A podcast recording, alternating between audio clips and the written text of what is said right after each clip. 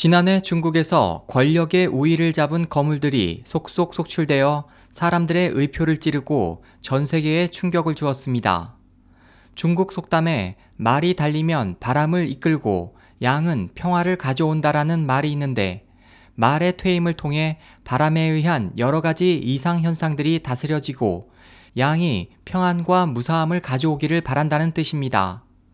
하지만 현재 세계 곳곳에는 잠재적 위험이 많고 특히 중국은 누란의 위기에 있어 이번 양의 해에도 평온하기 어려울 것입니다. 중국의 정세에 대해 중국인들 사이에서는 부패 단속을 하지 않으면 나라가 망하지만 부패 단속을 하면 당이 망한다.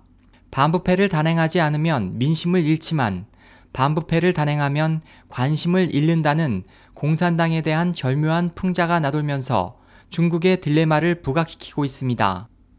중국은 권력 투쟁으로 보여지는 부패 척결 운동을 대대적으로 진행하고 있지만 언제까지 진행될지 어떤 결말로 마무리될지는 알 수 없습니다. 하지만 이 같은 부패 척결 운동이 계속된다면 당국은 관료들의 지지를 잃어 멸망의 말로를 걷게 될 것입니다.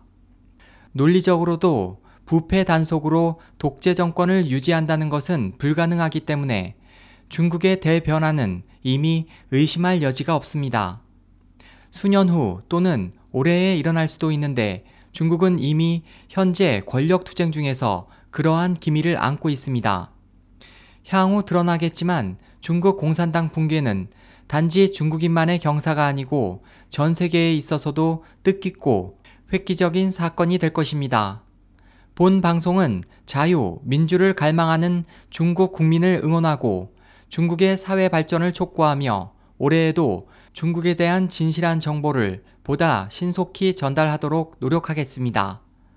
SOH 희망지성 국제방송 홍승일이었습니다.